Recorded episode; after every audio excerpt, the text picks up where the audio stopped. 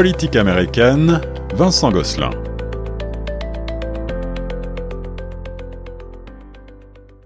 On rejoint maintenant notre spécialiste de la politique américaine et internationale avec Vincent Gosselin. Bonjour Vincent. Bonjour Monsieur Lorrain. Vincent, on va revenir sur le fameux sommet du G7 qui s'est fermé il y a quelques jours. Un grand sujet avec beaucoup de points à développer. Est-ce que vous pouvez commencer par euh, peut-être nous résumer ce qu'il faut retenir de ce, de ce G7 oui, avec grand plaisir. Tout d'abord, je vous rappelle, qu'est-ce que c'est le G7?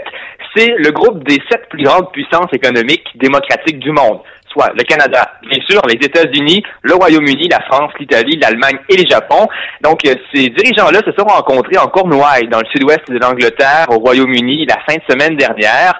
Et c'est un sommet qui représentait le renouveau au G7 sur la scène internationale. Mmh. Euh, premier euh, sommet du G7 en présentiel depuis la pandémie, ça c'est très important, euh, mais ça représente aussi la relance du multilatéralisme américain. Je vous rappelle que dans le dernier sommet du G7, c'était à Charlevoix, au Canada, chez nous, et Donald Trump, le président américain, avait quitté en retirant sa signature dans un tweet. Il avait accusé notre premier ministre, M. Trudeau, d'être faible. Et donc, ça avait mal terminé. Les relations étaient tendues. Ça avait été houleux, là, le dernier sommet en présentiel du G7. Mais là, cette fois-ci, les dirigeants étaient très heureux de s'entretenir avec Joe Biden. C'est la première fois qu'il le rencontrait en personne depuis euh, qu'il est président. Donc, premier euh, sommet officiel. Euh, on avait qu'à regarder Emmanuel Macron bras dessus, bras dessous avec Joe Biden. Donc, les dirigeants étaient très heureux de voir le président américain. C'était la, la, vedette du sommet parce que c'était son premier. Et dans le communiqué final, plusieurs grandes mesures importantes. On a parlé bien sûr, la, pandémie, c'est inévitable. C'est intéressant parce qu'on a fait, dans le communiqué, on fait pression pour avoir une nouvelle enquête de l'OMS, une enquête plus transparente concernant l'origine du virus à Wuhan, en Chine. Absolument. On sait qu'il y avait déjà eu une enquête de l'OMS, mais peut-être que la Chine a caché des informations, il n'y en était pas ressorti grand-chose. Alors, euh, on demande une enquête plus transparente sur l'origine du virus. Donc la Chine est, écorchée dans ce communiqué-là, et la Chine elle-même a répondu en critiquant fortement le, groupe des sept. Euh, on, on, on, appelle Pékin à respecter les droits humains de la minorité ouïghour dans la province du Xinjiang en Chine et également à Hong Kong. La Russie aussi n'est pas épargnée. On, lui demande de cesser ses activités déstabilisatrices par son soutien notamment aux cyberattaques. On sait que la, la Russie est probablement impliquée dans certaines cyberattaques qui ont eu lieu aux États-Unis récemment. Alors, sur ce plan-là, euh, on a beaucoup parlé de politique internationale avec ces deux grandes puissances-là qui ont retenu l'attention, mais aussi au sujet de la pandémie, on a convenu de distribuer un milliard de doses de vaccins d'ici la fin de 2022 euh, par le système de partage COVAX. Et de ce milliard-là, 500 millions de doses viennent des États-Unis. C'est un gros engagement de Joe Biden et puis son environnement. On a promis 10 milliards d'investissements de dollars en investissement par année d'ici 2025. On veut euh, financer des mesures climatiques pour les pays plus pauvres. C'est en prévision, bien sûr, de la COP26, la conférence sur le climat de novembre en Écosse. Alors vous avez mentionné euh, la Chine qui dénonce euh, une mentalité de guerre froide face à, cette rencontre.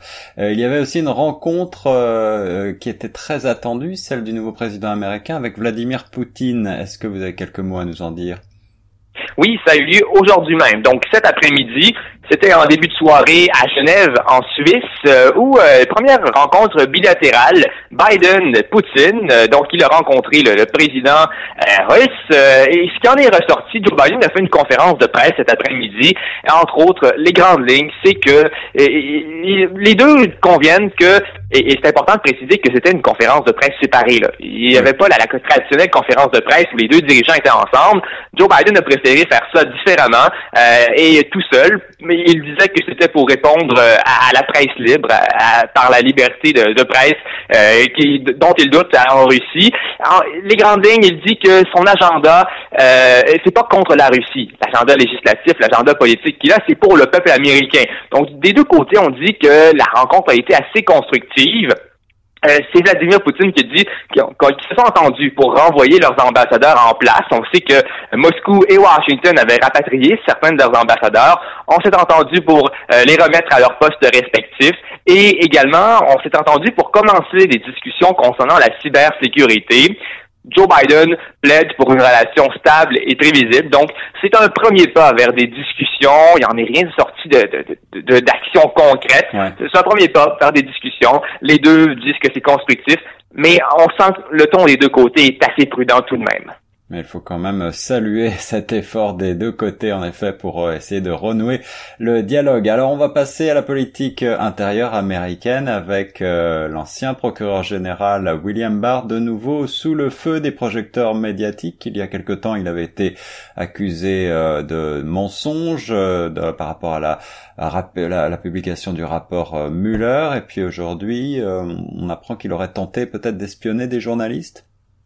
Ouais, ben c'est cette semaine on apprenait justement qu'une poursuite judiciaire euh, a été intentée par le département de la justice euh, en juillet 2020. Donc c'était Donald Trump qui était président à l'époque, c'était William Barr, le procureur général, et cette poursuite judiciaire-là servait à accéder au courriel de la correspondance de CNN au Pentagone, Barbara Starr.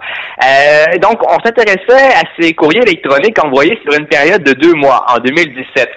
Euh, mais ce qui est ce qui est particulier, c'est que la poursuite comprenait aussi la mise sous baillon de l'avocat général de CNN, qui n'aurait pas pu partager quelque information que ce soit à quiconque d'autre que le président de CNN et les principaux avocats du réseau. Sachez que c'est pas inhabituel pour un média de recevoir des ordonnances du département de la justice à comparaître. Mais normalement, on négocie une protection pour les journalistes, c'est réglé. Euh, mais là, premièrement, la, la poursuite en question était dans un secret total c'est hors du commun et en plus il y avait une réticence de la part de l'administration Trump à négocier. Donc on était plus réticent du côté du département de la justice que de l'administration Trump pour négocier une protection pour les journalistes. C'est ce printemps seulement, ça fait pas si longtemps, ça fait quelques mois qu'on a appris euh, la, première information publique qui est sortie c'est que euh, le département de la justice, ce printemps, a averti des journalistes de CNN, du Washington Post, du New York Times, donc trois des plus grands médias d'information aux États-Unis, que des dossiers avaient été saisis dans différentes enquêtes, des, informations. Euh, donc, on, a, on avait saisi certaines informations de journalistes, euh, des appels, des, choses du genre.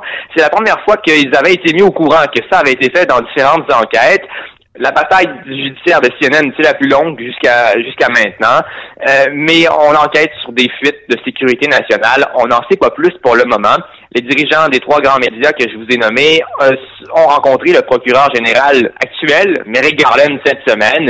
Mais euh, le procureur Garland a dit que son département exigerait pas les dossiers des journalistes dans les enquêtes sur les fuites. Là, c'est vraiment le département de la justice sur Donald Trump qui allait dans ce sens-là. Mais bon, c'est pas encore clair. Tout ça, on va avoir besoin d'un éclaircissement dans les prochaines semaines. Mais non plus, ce qui est pas clair, c'est le niveau d'implication de William Barr. Euh, ça reste des renseignements inquiétants sur le matériel journalistique qui a été obtenu à l'insu des journalistes, mhm. mais on ne sait pas encore quel est le rôle qu'a joué personnellement William Barr. Qu'est-ce qu'il a exigé personnellement? Ce qu'on sait jusqu'à maintenant, c'est que c'est le département de la justice qui l'a fait, mais quelle est l'implication de l'ancien procureur général? C'est pas encore clair. Alors, lorsque les médias commencent à être espionnés par le pouvoir, c'est la démocratie qui est quand même euh, fragilisée. Merci pour ce point, Vincent. On va passer maintenant euh, à la crise à la frontière américaine et revenir donc euh, sur la mission diplomatique critiquée de Kamala Harris. Oui, c'était sa première mission diplomatique en tant que vice-présidente, mais première mission diplomatique aussi fortement critiquée, à la fois du côté des républicains, mais aussi de l'aile gauche de son propre parti. Euh, c'est vu comme étant une occasion manquée des deux côtés de la médaille. Euh, elle n'a pas présenté de grandes mesures lors de sa visite, alors que certains auraient aimé euh, qu'elle présente des mesures concrètes. Euh, mais surtout, ce qui retient l'attention, c'est pourquoi elle elle ne s'est pas rendue personnellement en personne à la frontière pour constater elle-même la crise migratoire. Je vous rappelle qu'en avril, il y a 178 600 migrants qui avaient été arrêtés à la frontière entre le Mexique et les États-Unis. C'est un sommet depuis 15 ans. Et puis, elle a eu une réplique assez étonnante en entrevue au réseau NBC. Euh, le, journaliste, l'animateur, la questionnait sur le fait qu'elle n'est pas allée en personne à la frontière et elle a dit, ben, je ne suis pas allée en Europe non plus. C'était sa réponse. Euh, euh, bien sûr, là, ça fait énormément réagir. Euh, c'est une boutade, mhm. une déclaration qui, qui fait sourciller quand même plusieurs des républicains, entre autres, qui disent que ben, Kamala Harris pense que la crise à la frontière, c'est une blague Il la rentre. C'est l'attaque des républicains faudra voir si son message était assez fort. Entre autres, au Guatemala, elle a dit ne venez pas aux États-Unis de manière illégale. On va voir si ça aura quand même un impact concret. Mais la vice-présidente qui est dans l'eau chaude après sa première mission diplomatique en tant que vice-présidente. on va terminer avec euh, YouTube qui suspend le compte du sénateur euh, Ron Johnson, je crois, qu'il est accusé d'avoir euh, violé la politique Covid-19. Oui, le sénateur Ron Johnson, républicain du Wisconsin, euh, qui a publié plusieurs vidéos sur YouTube euh, dans lesquelles il faisait la, promotion de façon alternative de traiter la COVID-19. Il parlait entre autres de l'hydroxychloroquine. On se mhm. souvient de ce médicament controversé qui n'est pas recommandé du tout là en ce moment. Et la vidéo a été supprimée, mais surtout le compte euh, YouTube a été suspendu pour une semaine. Il ne peut plus publier de vidéos en ce moment. L'entreprise dit qu'elle ne tolère pas la désinformation, que ça contredit les autorités de santé publique locales et les informations de l'OMS aussi. Mais le sénateur Johnson y a réagi en décriant la censure des géants du web. Et ce qu'il dit, c'est que les géants du web ont décidé qu'il n'y avait qu'un seul point de vue médical valide, celui dicté par les agences gouvernementales. Parce que lui, il dit euh, s'appuyer sur des médecins, sur des scientifiques pour promouvoir des traitements contre la COVID.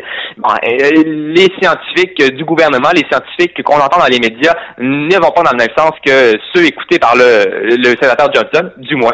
Mais euh, bon, on n'a pas entendu beaucoup de collègues républicains le soutenir publiquement. Voir où tout ça va aller. Mais c'est une autre, une autre, un autre événement avec les géants du web et des politiciens. En ce moment, c'est le sénateur Ron Johnson qui n'a plus accès YouTube. Merci beaucoup Vincent Gosselin pour euh, ce point aujourd'hui encore euh, très fourni sur euh, l'actualité internationale et de nos voisins américains. On se retrouve la semaine prochaine. Oui, avec plaisir. Merci. Bonne semaine. Bonne semaine à vous et on continue sur les ondes de choc.